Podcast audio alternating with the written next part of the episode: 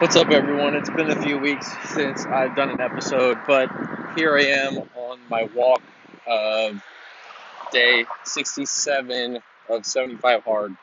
And basically, I'm listening to a crypto podcast. So if you're not into crypto, that's fine.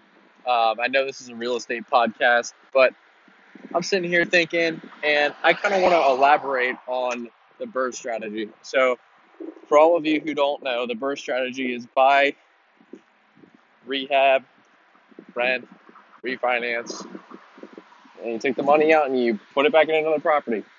And then repeat if you want to tack another R onto it. Okay? So basically, if you buy a property, let's just say, you know, you buy a $200,000 property and you put 20% down. So you're at $40,000 for that.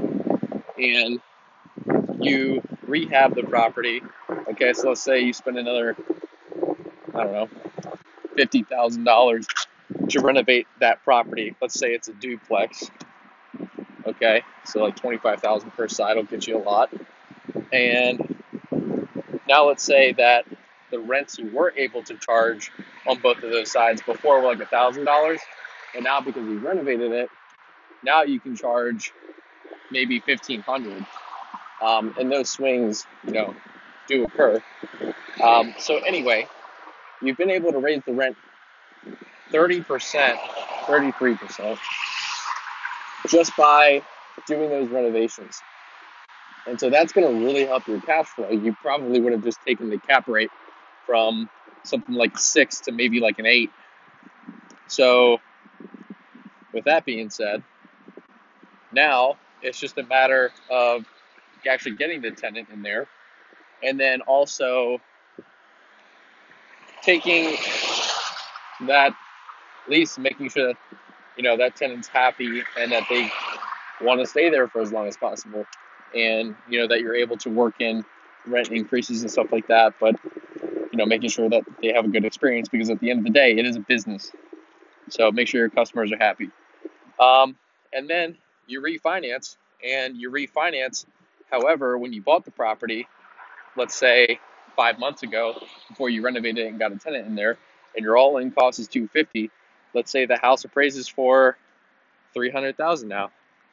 Okay, well now you just got a big equity boost, and the um, amount of rent that you got in there helps too. So debt service coverage ratio is going to be better. So you can really pull a lot of money out from doing that, and then you just keep putting in another property, putting in another property, another one, another one, another one, and that right there is what's called the BRRRR strategy.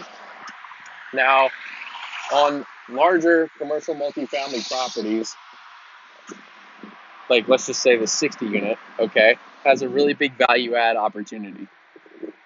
Let's say the roofs are done, the floors are done, but the cabinets aren't done. There's no stainless steel appliances. There's still some electric work that needs to be done. There's a building to add another 25 units to the property. Um, and there's no in unit laundry, there's no central AC. Okay? So you have all of those things that you can do to add value to that property. And on a large scale, let's just say that instead of, you know, working with 200,000, putting 50,000 in, refinancing at 300,000. This time we are going to be buying that property at say 20 million um, and then you put in 5 million in renovations and then when you refinance you refinance maybe two years later, and now you're also getting a little bit of a of a appreciation in there. Hopefully, usually around you know four percent, something like that. Um, you know that is basically the difference of like I don't know six seven million something like that um, that you're pulling out in the equity and you're able to put it in something else and something else and something else, all the while still having those tenants, customers basically, paying off that mortgage, paying off that mortgage. So, anyway, now that you've got that established, let's say that whole process to get up to a thousand units takes 10 years, right? Which really means that you need to buy a thousand units in eight years because the last two years to restabilize and get ready for the next phase. So then, um, let's just say you got a thousand doors in 10 years. And let's say that you never ever sell a property and every single one of them is cash flowing at like an eight and a half percent cap rate. Okay.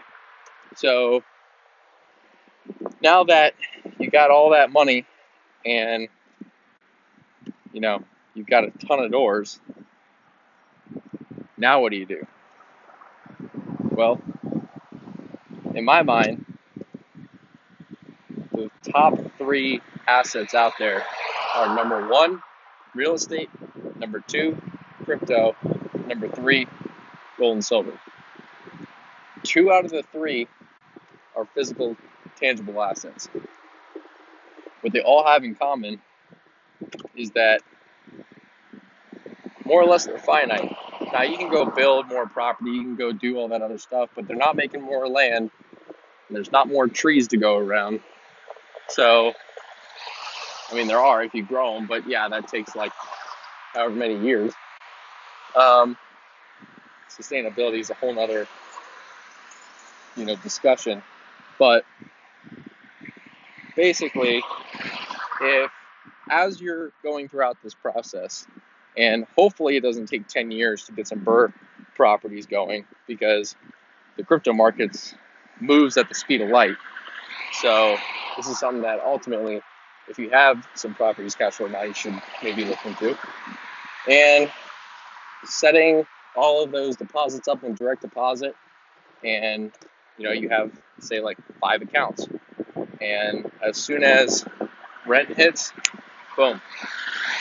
Okay, all of the vendors get paid. What I mean by vendors, I mean the property manager. I mean any you know capital expenditure folks that had to go in there and do anything. Um, so they all get paid. So vendors, boom, they get paid. Taxes on the property, boom, that's that gets paid. Um, and I guess vendors, you wrap that all in with expenses. So expenses, that's all. That's all one thing. Property management, you know, that is an expense, but it's kind of a bigger separate one. And then you have the money that is the owner benefit. That is the NOI minus capex equals cash flow. So now you're we're really talking about the cash flow here and uh, what the owners can expect to make off of that. So let's just say that you're taking that capital and you have that set up on direct deposit, and that is purchasing. Let's just say you got a hundred grand coming in a month. Okay, just for nice round numbers, and you were to take 25% of that and put that into crypto investing. So you're buying all these projects and then you take another say 15% and you're buying precious metals and then you take say 35% and you're putting that into raw land, farmland, buying industrial, triple net properties, stuff like that, rolling that back into more property. Um, and then the rest of it, it's always good to have a little bit in cash reserves. Always good to have that money in something that's a little bit more stable. Um, and then the rest is living expenses and things like that. But always keep your living expenses in check. But I really do think that this is more or less a really big fund idea where you buy a bunch of property, you take the cash flow from that property, and you put that into crypto and you put that into gold and you actively manage the crypto. Um, you really can't actively manage gold and silver. So you basically, you know, just keep stacking that. And then eventually, when it might be time to liquidate your gold and silver, you find a really big industrial user that needs it for mass production of, let's say, solar panels or satellites or who knows what. And then while you're doing this, you can vertically integrate you know what you're doing so that way you're getting more margin back so you start a property management company to manage all of your own rentals and now you're getting back 7% of your gross rent. You know, on the smaller multifamilies, you know, maybe 8%, maybe 9 maybe 9%. Um, but of course, if you're doing short term rentals, it's much higher, but that's not what we're focused on. Short term rentals would be more so of a happenstance if we could do it, then why not? But that's not something we would even dabble in until after we've got uh, the long term in place, because that's always going to be plan A. It's more hands off than anything. So you're good there. Um, and also really like an industrial because you sign a you know 10 year 15 year lease or something like that with built in rent escalations. And, you know, you're set, really. Uh, that loan would be paid off more or less. And as long as your costs are mitigated, um, you know, you don't have to deal with the tenant as much. There's not so much of the tenants, termites, and toilets things as you get otherwise. So industrial is also another really great, great market that we want to look at. So, however, with the whole Amazon effect going on, um, you know, it, they're saying that industrial is the new retail, um, and that they're restoring all the stuff that people are buying uh, in these giant warehouses rather than people going to the store. And that's why a lot of these retail locations are getting shut down. But um, that being said, smaller industrial stuff where people run businesses out of and whatnot, you know, industrial parks, those are also very, very important to the economy, small businesses things like that. And I'm all for lifting up the community. I want other people to win. I want to win, and I won't stop until I do. But I want to lift other people up with me. When I reach the top, I want to see them succeed. So I really want to build a great team that I can accomplish some of this with because, quite frankly, I'm tired of sitting and looking around and I'm working my butt off and I'm seeing all these deals and doing all the underwriting and I've got buyers. They're all sitting on their hands and, you know, they're just not willing to put the work in to make it happen. And you know what that means is like I've been sitting around waiting for something to happen too, then I guess, because at the end of the day, I take 100% accountability for my success. And I don't blame anybody else. I have a vision for how I want things to be. And I'm setting clear and defined goals of how to get there. And, you know, thanks to Andy Frisella and his five critical task lists, which is like the most simple thing that you could possibly do. And it's really just a matter of having a compressed, you know, planner with you. It's just five things every single day that you got to do. And as long as you do them, you won the day. Boom. Like, I don't really think that that's too crazy. Um, but regardless, when you get those things done, you feel great. And when you get that, when you get those done, with all the other things you got to do, you know, all throughout this process, the last two and a half months, I worked out twice a day, every single day, one of them outdoors, even in a hurricane. And I drank a gallon of water every single day, every day, not an ounce less. I read like three books, maybe four. I finished one I was already reading, and then I read three more books on top of it. I just finished uh, the other one today. And I took a bunch of progress pictures. And as far as diet goes, the diet could have been better. I basically cut out sugary drinks. I limited the amount of bread that I ate. Um, I limited fried food. I didn't eat any fried food. And I didn't have any of the sugary drinks, no soda.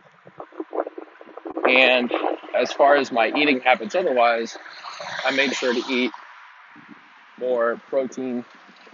I made sure to do all of these things. And as I was reading Redefine Impossible, I noticed that James Lawrence had to eat 10 to 12,000 calories a day just to keep going. How crazy is that? And when he told other people that he wanted food, he didn't refer to it as food, he referred to it as fuel. And it's the same thing with your body, it's the same thing with your mind, making sure that you're your sharpest and best self. And for me,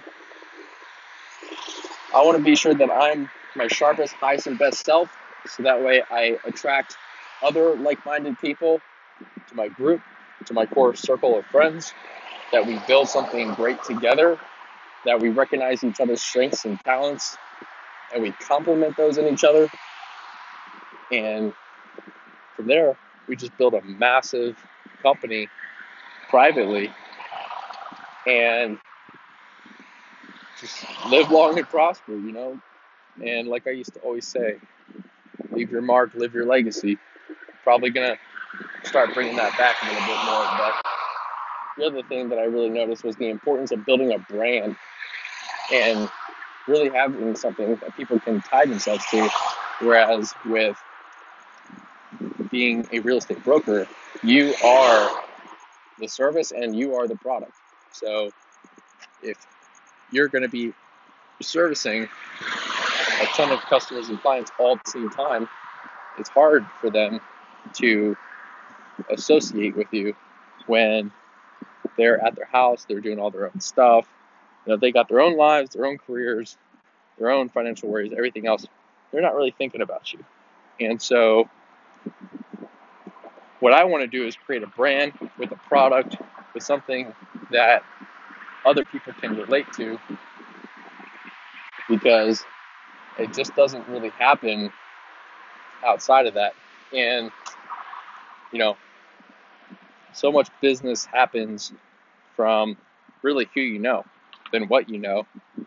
And people don't know, or people don't care how much you know until they know how much you care. And that was something that was a paradigm shift for me. Um, something that I continue to implement all the time. And I really do care for other people's investments and how well they perform because that's a direct reflection of me, my expertise. And I look at other people's failures, and if that person is in a position that I want to be in or don't want to be in, you know, I take that personally, and you're able to propel yourself in a much better position. But anyway, that's a wrap, and see you next episode.